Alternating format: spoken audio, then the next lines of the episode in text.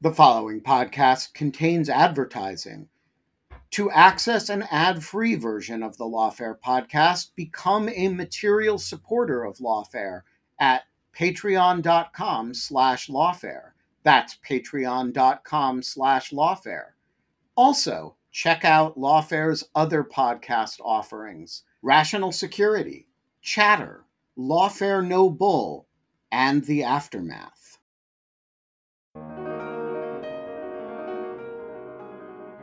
I'm Natalie Orpett. It's January 8th, 2022. On today's Lawfare podcast, we're bringing you the first episode of our new narrative series, The Aftermath, which we released this past Thursday on the anniversary of the January 6, 2021 insurrection. The Aftermath explores what our democracy has been doing over the last year to confront, respond to, and deliver accountability for January 6th. The series will explore the many questions that have arisen in the aftermath of the insurrection and how our democratic institutions are trying to answer those questions. To listen to the whole series, be sure to subscribe to The Aftermath wherever you get your podcasts. It's the Lawfare Podcast, January 8th, 2022. The Aftermath, Episode 1 Day Zero, Ground Zero.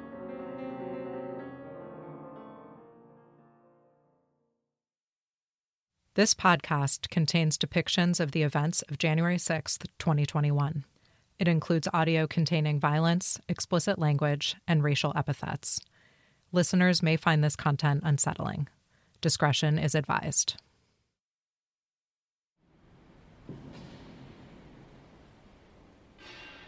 I voted to you know to to approve the college the electoral college count in Arizona and then I walked out those center doors, saw, stepped over that broken glass, and then entered into the rest of the Capitol building for the first time since the riot had ended. I remember just going off on my own and, and walking through the Capitol until I got to the rotunda. You know, what I saw there just, I can say it no other way than just say it broke my heart. It's the evening of January 6th, 2021. Congress has just reconvened to certify the 2020 election of Joe Biden as President of the United States. My name is Andy Kim. I'm Congressman of the New Jersey 3rd Congressional District. I am a lifelong public servant. I now found myself uh, serving my second term in the United States Congress. The sight that breaks Kim's heart is one he never expected to see when he ran for office. One of the lawmakers who was inside the Capitol when it was stormed, Democratic Congressman Andy Kim of New Jersey. Late that night, Congressman Kim was photographed on his hands and knees, still in the same suit he wore to work, helping clean up the damage left behind. This room, I, which I, I believe it to be the most beautiful room in the most beautiful building in our country, it was disgraced and defiled. There was trash everywhere, broken benches, you know, cigarette butts on the floor, and I saw the you know the black mark on the white marble statues for where people put them out. Just the center point of our our democracy. And I, I saw some police officers sitting on one of the benches. They were eating some pizza for their dinner, and they were putting these pizza, empty pizza boxes into some trash bags and I, I, walk over to them and one of them and I ask them, you know, do you have any more trash bags? So I, I told them I'm going to start cleaning up. It was it was just it was this desire that I had. Uh, honestly, I just couldn't leave the room in the condition that I found it in. So I, I stayed in there for as long as it needed to clean and pick up every single piece of trash in the rotunda I went over to the statuary hall in the next room, went down to the crypt, which was in the worst condition of all the rooms I'd seen. Um, for about an hour and a half, went around the Capitol and, and cleaned it up. So I think it was that feeling of turning the corner, of literally picking up the pieces in that metaphorical way announcing the subpoenas of five witnesses the committee says helped organize the rally that preceded the attack on the Capitol. We cannot leave the violence of January 6th and its causes uninvestigated. The indifference shown to my colleagues is disgraceful. You don't answer our questions. You create rigmarole logjams. Former President Trump is trying to stop the White House from turning documents over to the House committee investigating.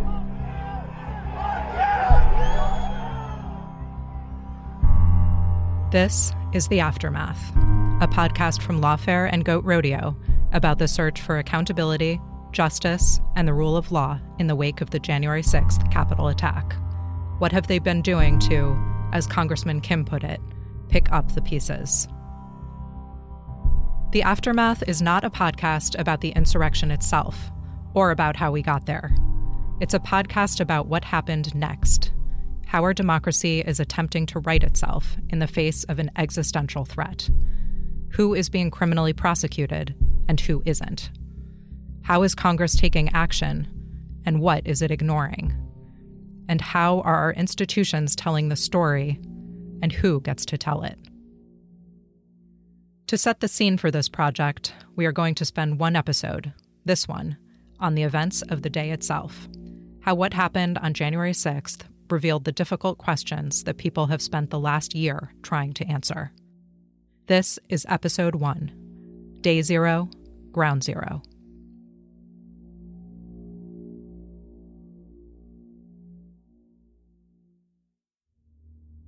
This morning, President Trump plans to speak to thousands of his supporters who are in Washington to protest the election results.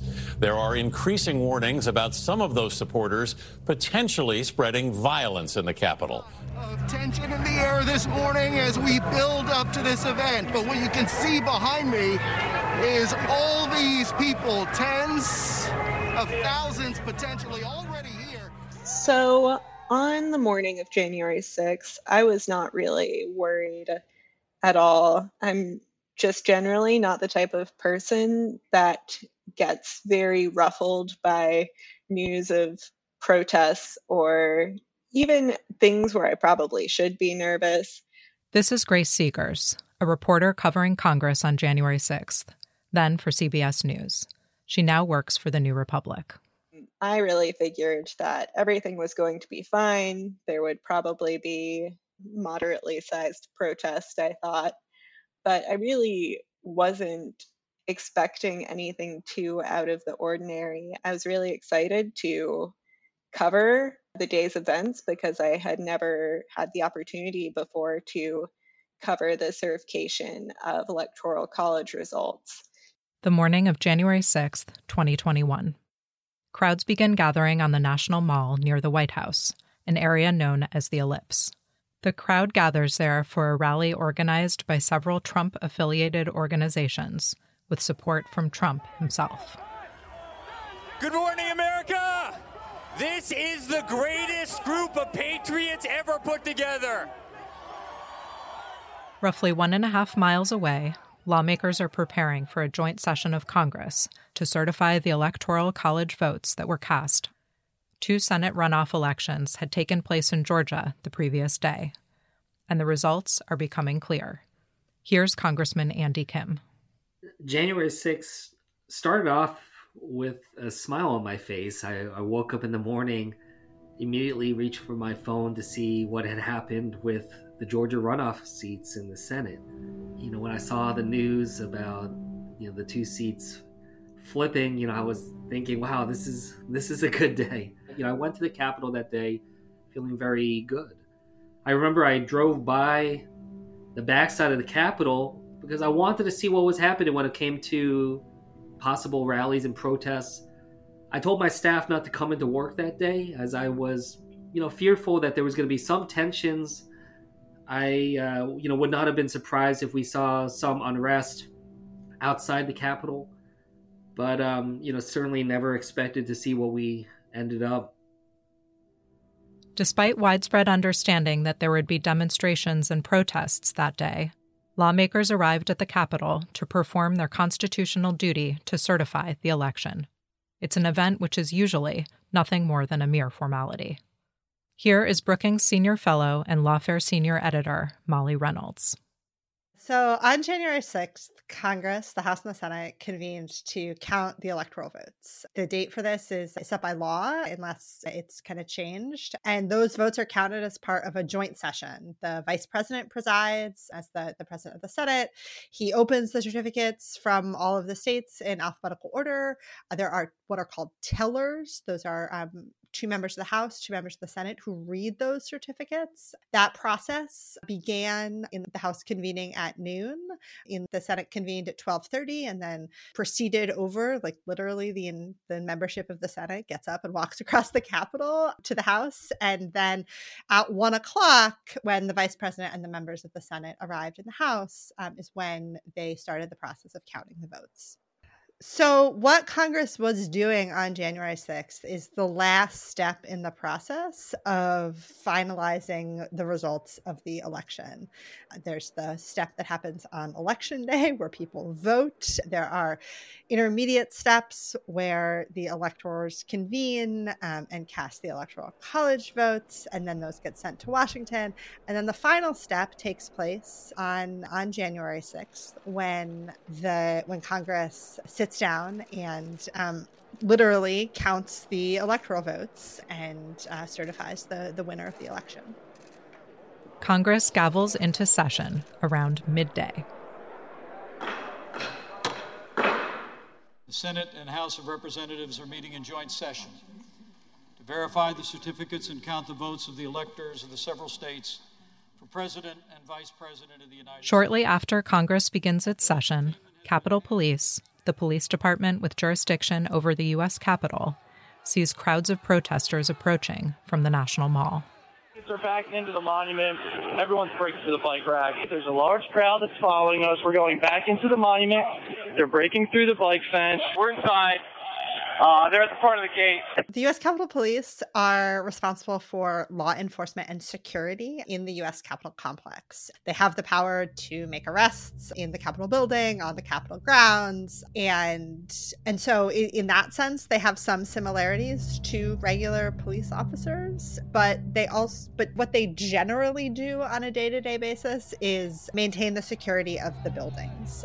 Around the same time as Congress gavels in, President Trump begins speaking to the crowd. He speaks for more than an hour. Now it is up to Congress to confront this egregious assault on our democracy. And after this, we're going to walk down, and I'll be there with you. We're going to walk down to the Capitol,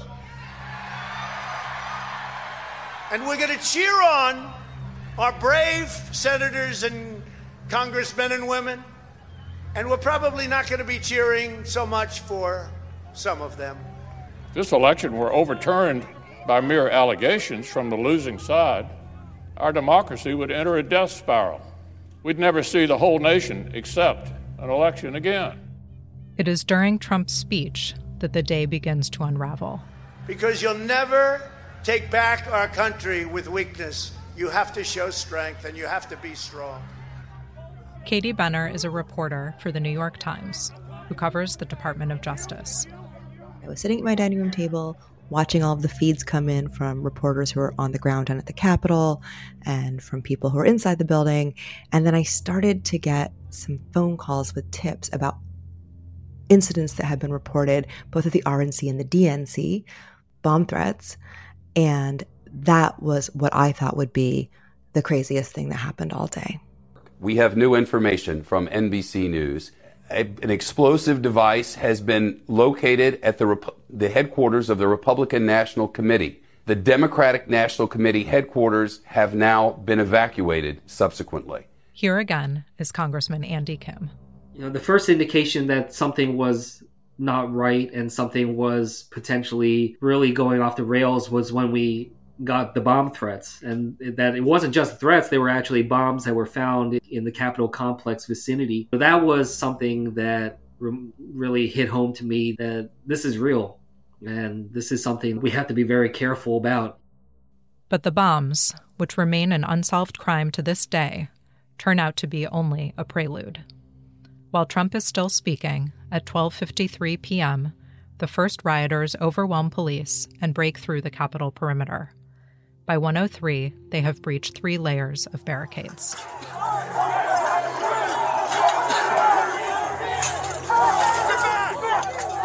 As confrontations with Capitol Police begin, the first objections to the certification of the Electoral College happen in the joint session from Paul Gosar, Congressman from Arizona, and Ted Cruz, Senator from Texas. Are there any objections to counting the certificate of vote of the state of Arizona that the teller has verified appears to be regular in form and authentic?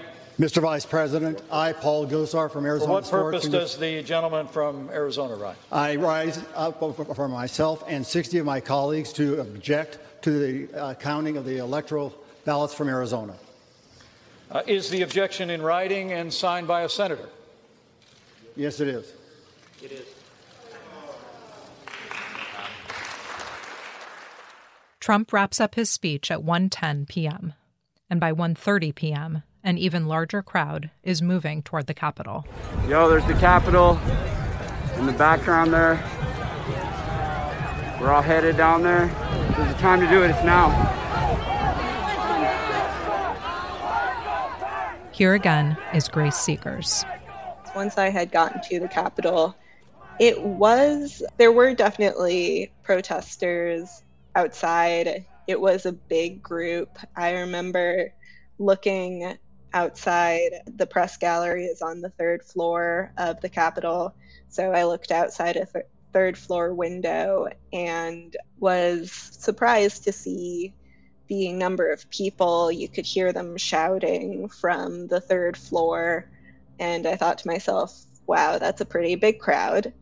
And I took a picture of the crowd, which was one of the only pictures that I took that day. And then I just went along my merry way and figured there are protests outside, but surely that will not affect me inside the Capitol, which is totally safe. But that too changes quickly. Here's New York Times reporter Katie Benner. Well, the story started moving so incredibly fast after I got the bomb threat tips. It was clear that there was going to be a lot more chaos than um, I think we had even anticipated, and we'd braced for a lot of chaos. But so it was a matter of, of confirming those tips, getting stories up as quickly as possible. And even as we were writing those stories, crowds were leaving the area near the ellipse where the speeches were being given by Trump's allies and moving toward the Capitol with an intent to somehow disrupt what was happening in Congress. So you could kind of see it unfolding in real time, and it was unfolding really, really fast.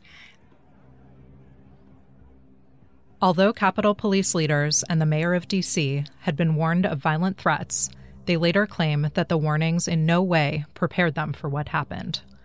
The result on that day is that the Capitol Police are severely understaffed for the size of the crowds and the threat of violence that they pose. Here is the later testimony of former Capitol Police Chief Stephen Sund. A clear lack of accurate and complete intelligence across several federal agencies contributed to this event, and not poor planning by the United States Capitol Police.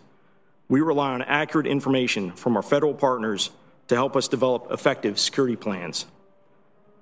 The intelligence that we based our planning on indicated that the January 6 protests were expected to be similar to the previous MAGA rallies in 2020, which drew tens of thousands of participants.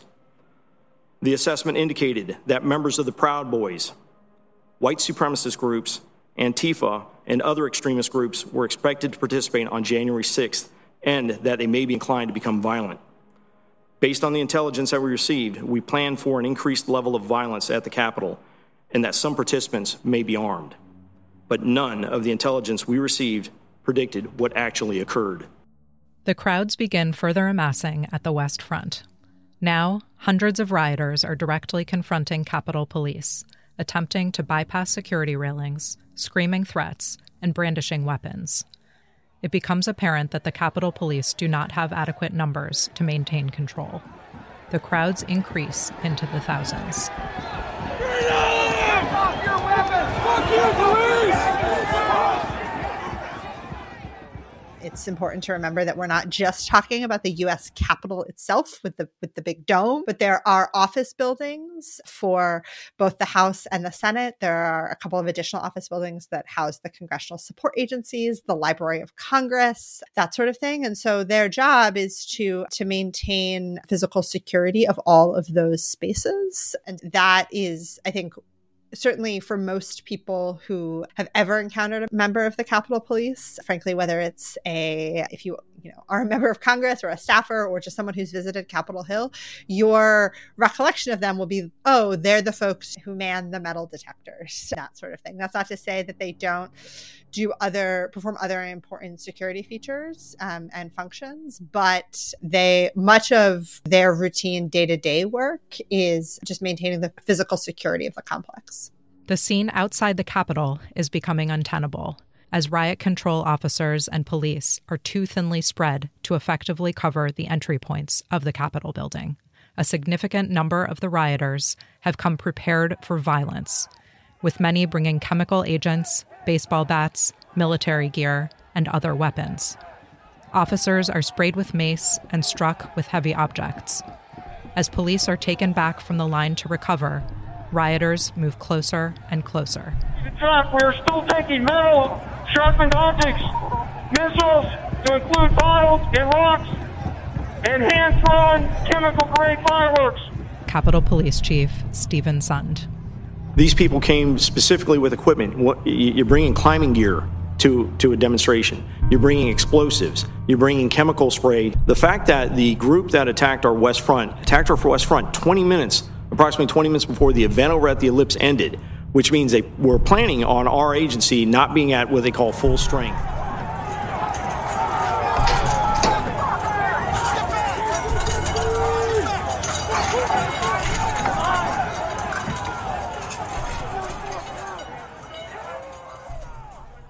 But still, the possibility of a full breach hasn't hit many of those inside the Capitol. That includes Grace Segers.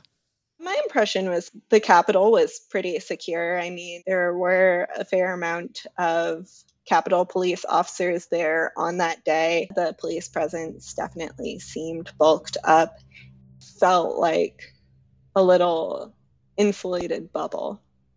That bubble bursts around 1:30 p.m. as the crowds begin to fully overtake the police.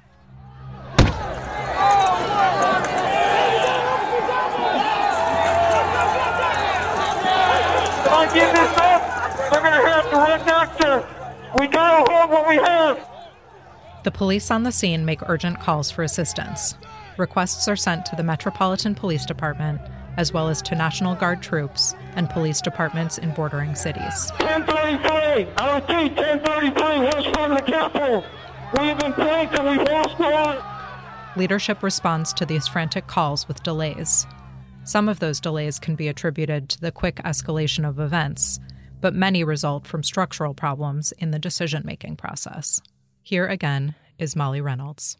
Another way in which the Capitol Police are different than most law enforcement agencies is the kind of decision making structure for big decisions when and how to call in assistance from the National Guard um, or other other law enforcement agencies. And for the Capitol Police at that time on January 6th, certain decisions were subject to a three person decision making structure rather than to the chief of police. That three person decision making body is called the Capitol Police Board and is composed of the House and Senate sergeants at arms as well as the architect of the Capitol. And so that was certainly in the in terms of their ability to get assistance from the National Guard. Here is Capitol Police Chief Stephen Sund testifying later. I cannot request the National Guard without a declaration of emergency from the Capitol Police Board. You know, I can't even give my men and women cold water on an excessively hot day without a declaration of emergency. Here is testimony from Captain Carneysha Mendoza of the Capitol Police Department, who arrives on the scene after distress calls from dispatchers. I was advised things were pretty bad. I asked where assistance was needed and was advised of six active scenes. There was an explosive device at the Democratic National Committee building, a second explosive device at the Republican National Committee building, and large hostile groups at different locations outside the Capitol building. I advised the dispatcher I would respond to the DNC since that building was closest to where I was at the time. En route, I heard officers at the Capitol building calling for immediate assistance, so I proceeded past the DNC to the Capitol. As I arrived to the east front plaza of the Capitol, I heard an officer yell there was a breach at the rotunda door, and I heard various officers calling for assistance at multiple locations throughout the building. At 1:49 p.m., Capitol Police Chief Sund issues an urgent request for the DC National Guard to be immediately deployed to the Capitol. But leadership doesn't grant approval for the Guard's mobilization. Even though the attack is still underway, the Capitol Police are not given any explanation for why the DC National Guard is not being sent in to assist. The following is testimony from then Commanding General of the DC National Guard, William J. Walker. At 1:49 p.m., I received a frantic call from then Chief of United States Capitol Police Stephen Sund, where he informed me that the security perimeter of the United States Capitol had been breached by hostile rioters. Chief Sund, his voice cracking with emotion, indicated that there was a dire emergency at the Capitol, and he requested the immediate assistance of as many available National Guardsmen that I could muster.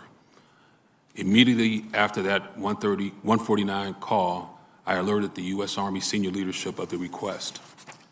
The approval for Chief Sund's request would eventually come from the acting Secretary of Defense and be relayed to me by Army senior leaders at 5:08 p.m. about 3 hours and 19 minutes later. This show is sponsored by BetterHelp. If I could offer you an extra hour a day in your life, what would you do with it? Would you go for a run? Would you sleep in? Would you read? Would you go hang out with a friend? A lot of us spend time wishing we had more time. You actually can create more time for yourself. It's by figuring out what's important to you, making that a priority, and that is where therapy can help you. It can help you find out what matters to you so you can do more of it and less of the things that you don't care about but you actually waste a lot of time on. Therapy is a great way to prioritize what's important to you, to focus on what matters and dismiss the trivial. It's a great way to learn how to set boundaries and how to develop coping skills. It can help you be the best version of yourself. And it isn't just for those who've experienced major traumas. If you're thinking of starting therapy, why not try BetterHelp? It's entirely online. It's designed to be convenient and flexible. You can make it work with your schedule all you do is you fill out a brief questionnaire and you get matched with a licensed therapist, and you can switch therapists at any time for no additional charge. Learn to make time for what makes you happy with BetterHelp. Visit betterhelp.com slash lawfare today to get 10% off your first month. That's betterhelp, H-E-L-P, dot com slash lawfare.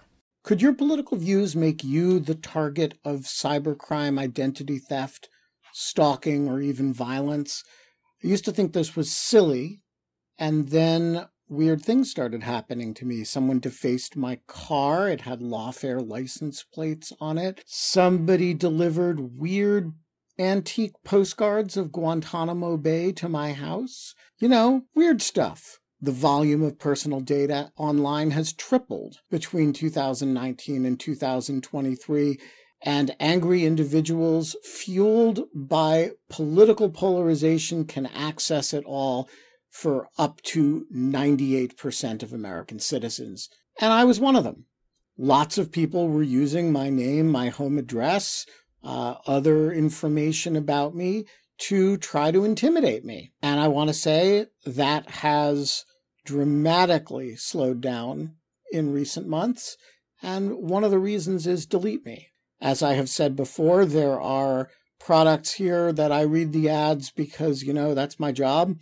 And there are products here that I read the ads because I really use them and really like them. And Delete Me is one of the lawfare advertisers that I am most enthusiastic about. And here's why. Uh, it finds and removes personal information I don't want online, and it makes sure it stays off.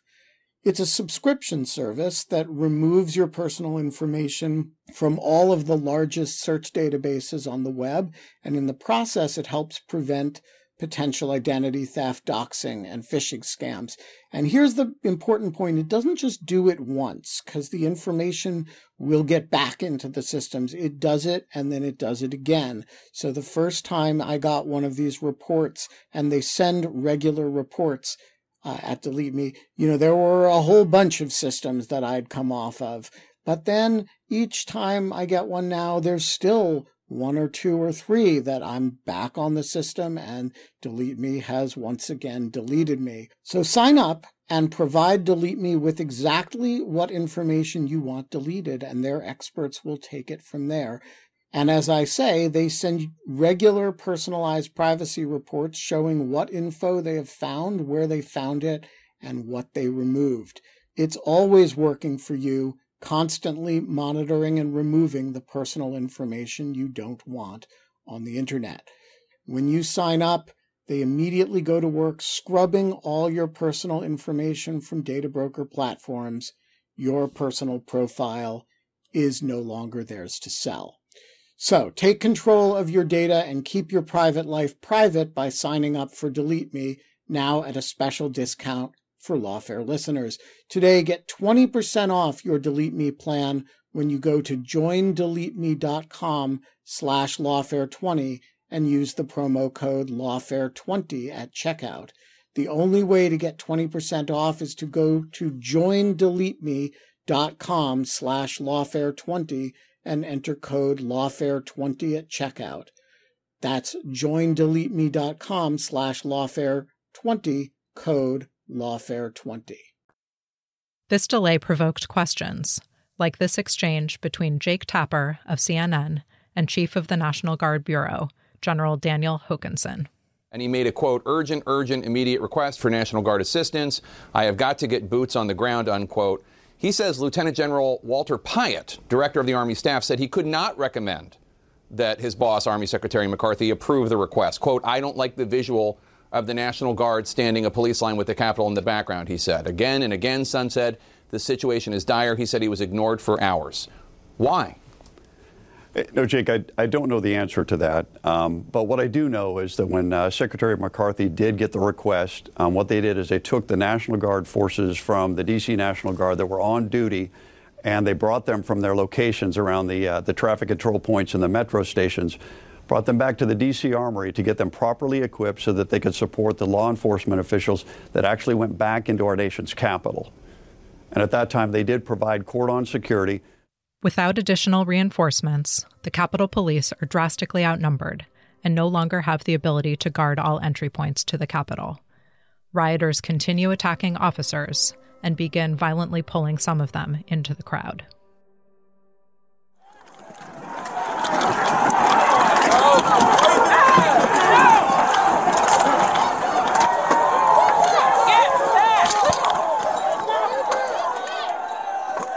The officers attempt to find fallback positions on both the east and west front of the building. Rioters overrun these positions and move further into the complex.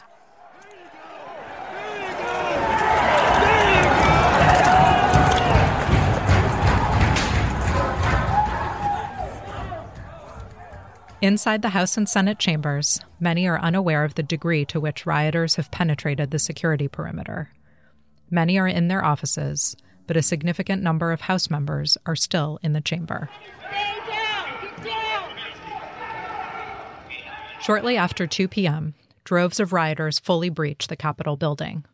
They smash windows and climb through, and soon after, they force open doors.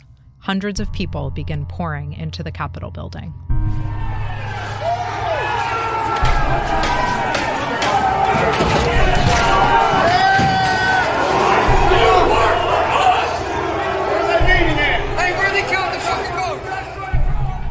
Just minutes after the first rioters enter the building, the U.S. Capitol Police issues a shelter in place alert that goes out to members of Congress, their staffs, and others who work in the Capitol building. Congressman Andy Kim is on his way to the Capitol from his office in the House Rayburn building when the order comes.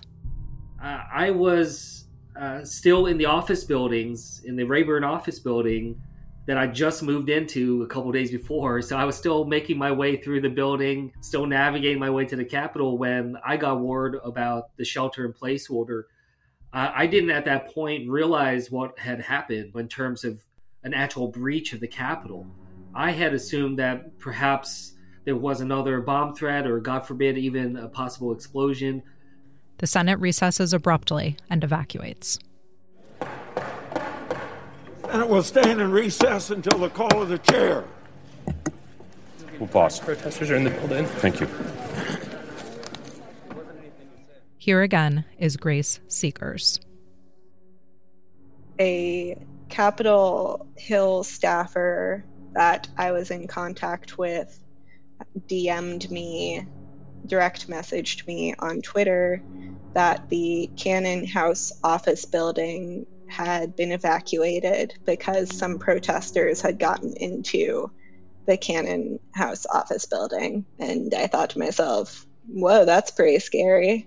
Fortunately, I am here in the Capitol itself, which is as safe as you can be within the complex. So, about the time that I was getting that direct message was roughly the same time that Mike Pence was being evacuated from the Senate chamber and that the first protesters had broken into the Capitol building itself.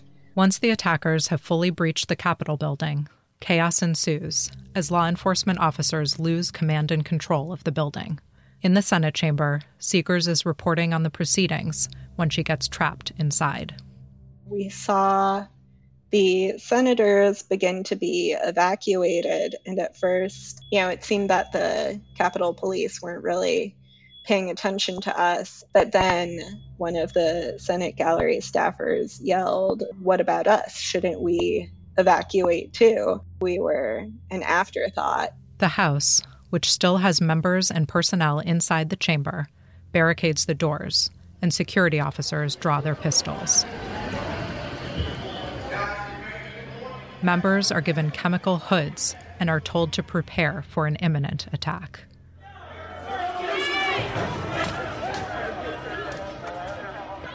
Here is Congressman Jamie Raskin, later recounting the attack at the second impeachment trial of Donald Trump. And all around me, people were calling their wives and their husbands, their loved ones, to say goodbye. Members of Congress in the House anyway, were removing their congressional pins so they wouldn't be identified by the mob as they tried to escape the violence. Our new chaplain got up and said a prayer for us, and we were told to put our gas masks on. And then there was a sound I will never forget the sound of pounding on the door like a battering ram. The most haunting sound I ever heard, and I will never forget it. Droves of rioters are now breaking down doors and shattering windows. They enter offices and steal items. Capitol Police barricade the House chamber with furniture and chairs. One rioter attempts to climb through a smashed window, gaining access to the House chamber. She is shot and killed.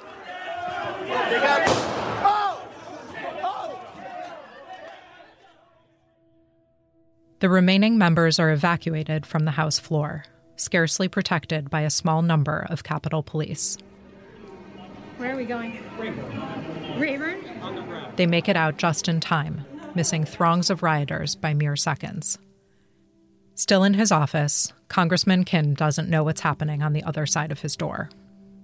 I was able to thankfully take shelter in my office uh, where you know, I lay low and I didn't know what was going on fully even as the breach unfolded, we didn't know if people were some of these rioters were making their ways to the office buildings. Just a, a, tremendous amount of uncertainty. The kind of uncertainty that like leads me to press my ear against the uh, the door of my office just to hear when i hear footsteps outside. Not sure what's happening. On the senate side attackers gain unrestricted access to the senate chamber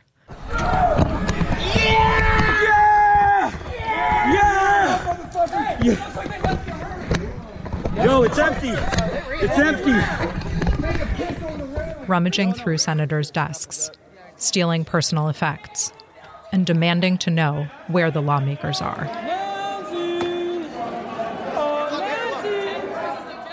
With the Capitol complex completely overrun and lawmakers evacuated, Capitol Police ceased their attempts to block attackers from advancing throughout the building. Hey, where they count the fucking votes? Thousands are now on the grounds and inside the Capitol. They are roaming freely. Some take paintings and fixtures, others smash windows and ransack offices, and some continue to search for legislators, calling their names and chanting threats of hanging the vice president.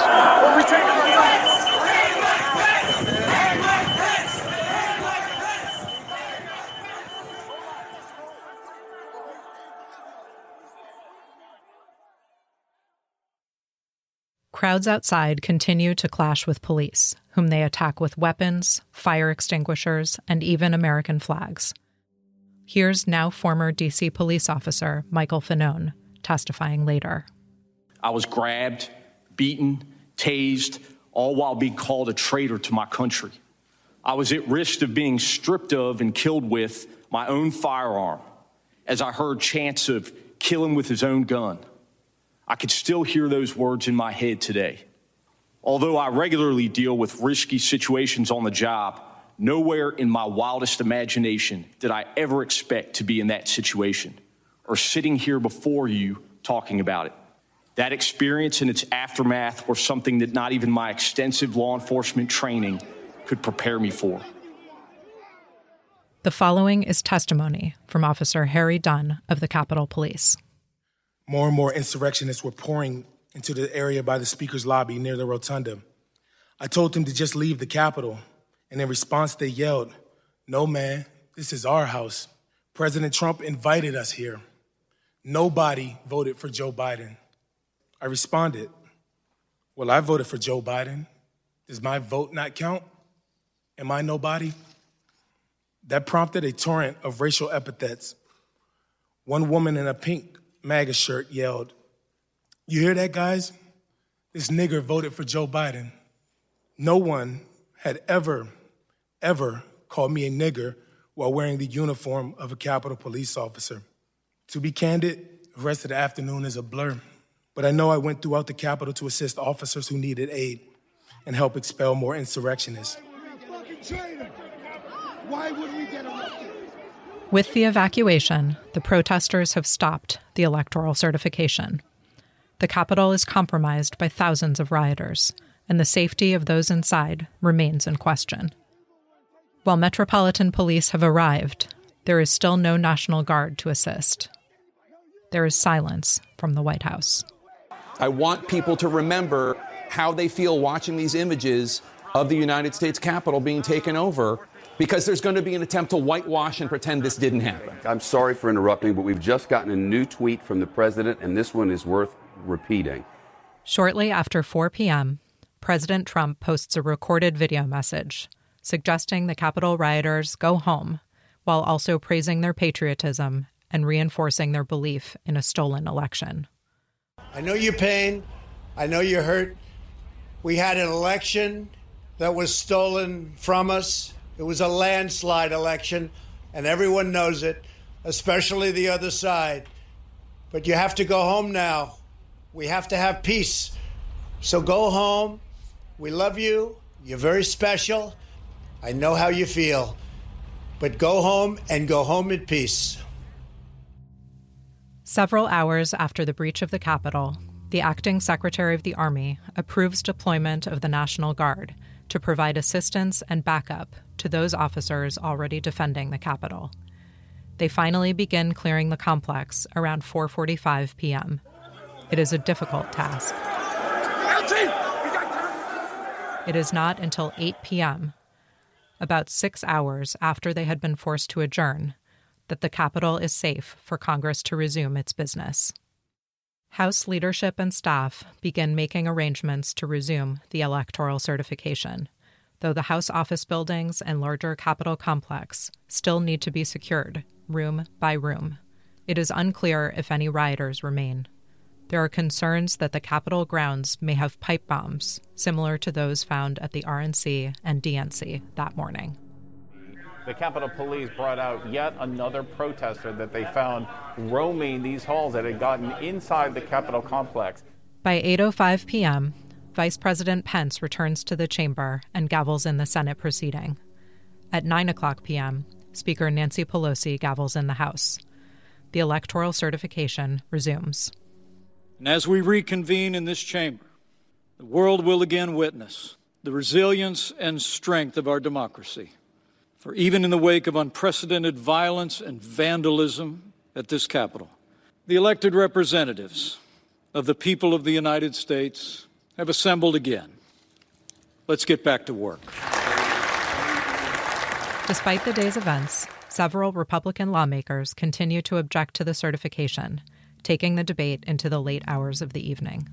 Mr. President, sadly but resolutely, I object to the electoral votes of my beloved Commonwealth of Pennsylvania on the grounds of multiple constitutional infractions that they were not, under all of the known circumstances, regularly given. And that's why I submit to my colleagues that what we're doing here tonight is actually very important. These objections don't deserve an ounce of respect. Not an ounce. We know that that attack today, it didn't materialize out of nowhere. It was inspired by lies, the same lies that you're hearing in this room tonight. And the members who are repeating those lies should be ashamed of themselves. Their constituents should be ashamed of them. There was just this moment where we returned to the Electoral College dispute. And I saw colleagues on the Republican side of the aisle literally just pulling out of their breast pocket the exact same speech that they were going to give regard if this riot had never happened. That there, I could not believe that they were just given the same speech, and that was the moment where I confronted the reality that we were not going to have agreement when it came to impeachment. We were not going to have any type of agreement when it came to accountability. That the big lie is bigger than January 6th for them, and that that they will stand by that big lie despite what we had just witnessed this tragedy upon our democracy. It is not until 3:24 a.m. that the election of Joe Biden is formally certified. The votes for president of the United States are as follows. Joseph R. Biden Jr. of the state of Delaware has received 306 votes. Donald J. Trump of the state of Florida has received 232 votes the chair declares the joint session dissolved.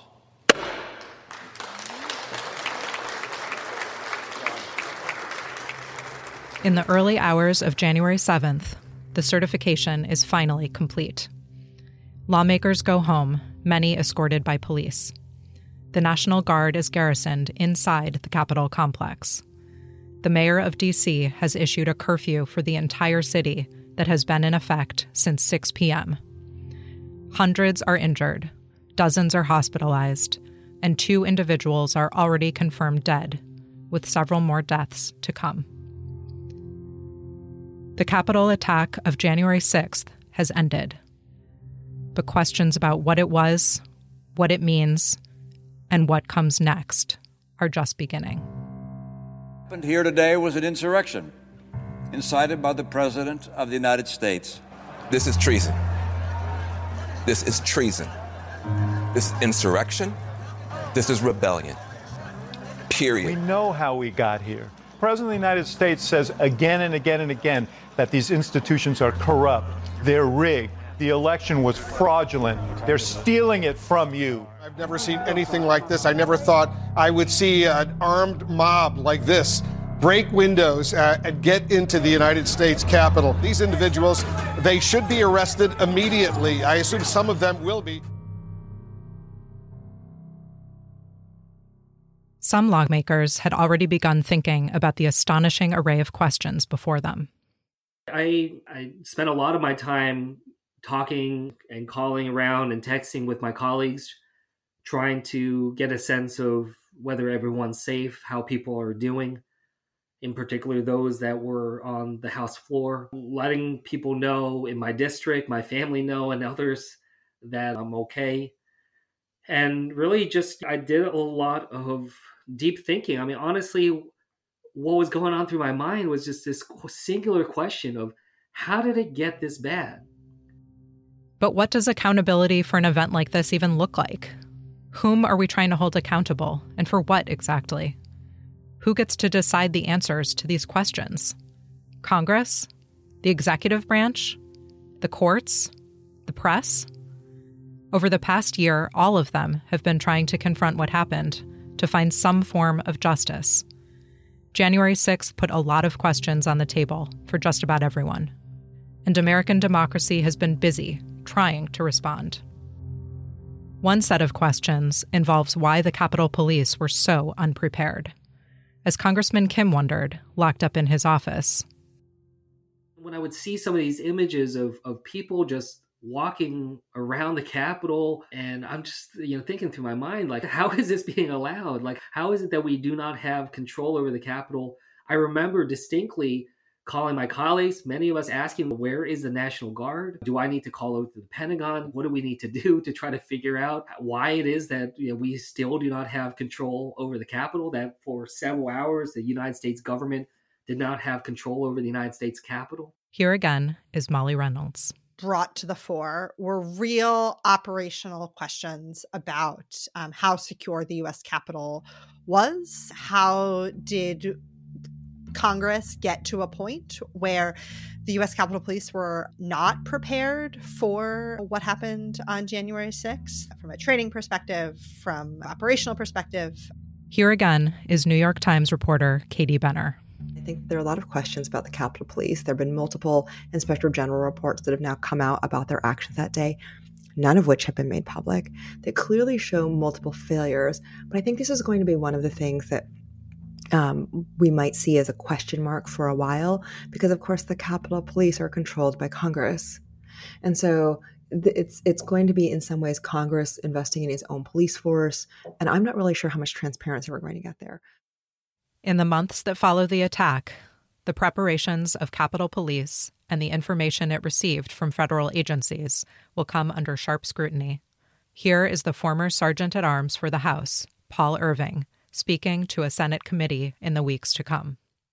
The chief's plan took on an all hands on deck approach whereby every available sworn Capitol Police employee with police powers was assigned to work on January 6th. That meant approximately 1,200 Capitol Police officers were on site, including civil disturbance units and other tactical teams. Based on the intelligence, we all believed that the plan met the threat. We now know that we had the wrong plan. There are other questions, too more complicated questions questions of political accountability, starting with that of the president himself. But Trump is supposed to be leaving office in a few days anyway. Should he be impeached, removed under the 25th Amendment, something else entirely?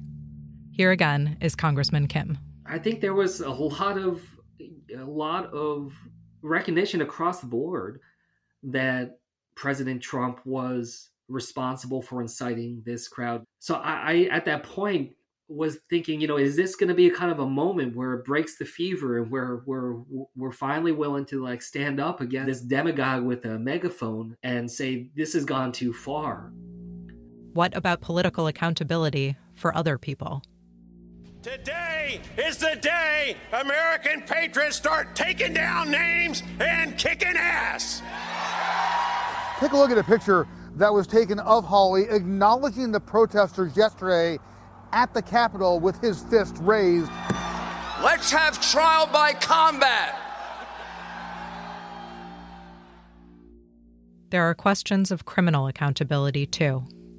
Eventually, droves of rioters begin leaving the Capitol after hours of ransacking the building, attacking officers, and unsuccessfully pursuing lawmakers. They walk out the main exits of the Capitol. No attempt is made to stop or arrest them.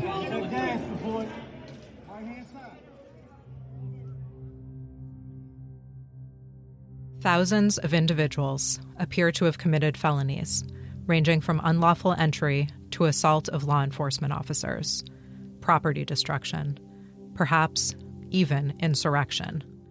And all those individuals are allowed to leave the Capitol without interference. This creates, over the weeks and months to come, a challenge never before seen by federal law enforcement. I think where it really hit me, and this moment where it just stunned me, was that that people just left the Capitol. that at some point this was just over in somewhat of a whimper. That people just walked away, and that thousands of people who, ransacked the Capitol just went back to whatever hotels they were staying at and had had takeout food in their room and probably reminiscing and bragging about that day. The fact that none of them were detained or arrested on that day was just shocking. I remember literally just going to the Capitol and just asking people like what happened? How were they allowed to just walk out the door? For those of you who are just joining us, we are witnessing history and what can only be described as a national disgrace. The nation today has witnessed a grave breach of its democratic traditions. For the first time in American history, supporters of the losing presidential candidate forcibly disrupted the official counting of electoral votes. This is not dissent, it's disorder, it's chaos, it borders on sedition, and it must end now.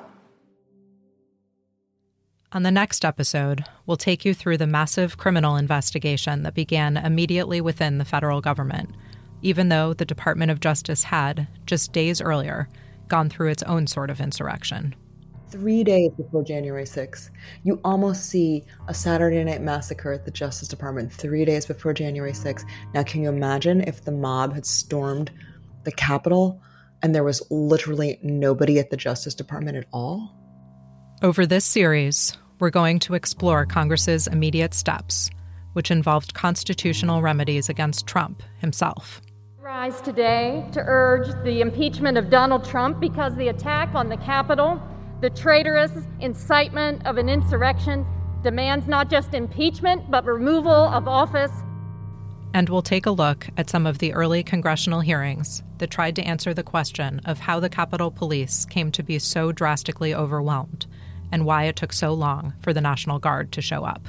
While we begin today by taking the public testimony of these four heroic men, we must also realize that the task of this committee will require persistence. We must find out what was known about the potential for violence before the attack and how that intelligence was shared with law enforcement partners. And we'll look at the efforts to set up a bipartisan national commission to report on the insurrection. And, when those failed, the House Select Committee that developed in its stead. We'll look at the work of that committee as it unfolds and the roadblocks it faces. A sham committee that's just politically driven by Speaker Pelosi. I think even your viewers understand what a sham this committee is and how politically driven. This series is Lawfare's effort to tell the story of how our democracy is responding to January 6th. The events of that day set in motion a series of institutional efforts to combat and find accountability for a catastrophic event in our nation's history. How do we pick up the pieces when the very foundations of democracy have been shaken?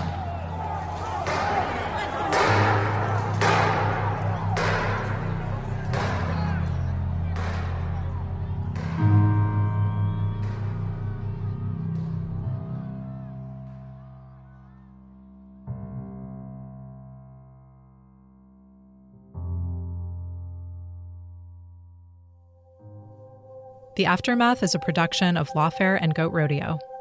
I'm your host, Natalie Orpett. Scripting by Natalie Orpett, Ian Enright, Rohini Kurup, and Benjamin Wittes. Series executive producers are Natalie Orpett, Benjamin Wittes, and Ian Enright. Senior producer is Megan Nadolski. Associate producer is Rohini Kurup. Interviews for this episode were conducted by Benjamin Wittes and Quinta Jurecic. Production assistance from Isabel Kirby McGowan Kara Schillen, and Max Johnston. Editing, artwork, and scoring by Ian Enright of Goat Rodeo. To learn more about Lawfare, visit lawfareblog.com, where you can find the Lawfare team's January 6th project, Confronting the Insurrection.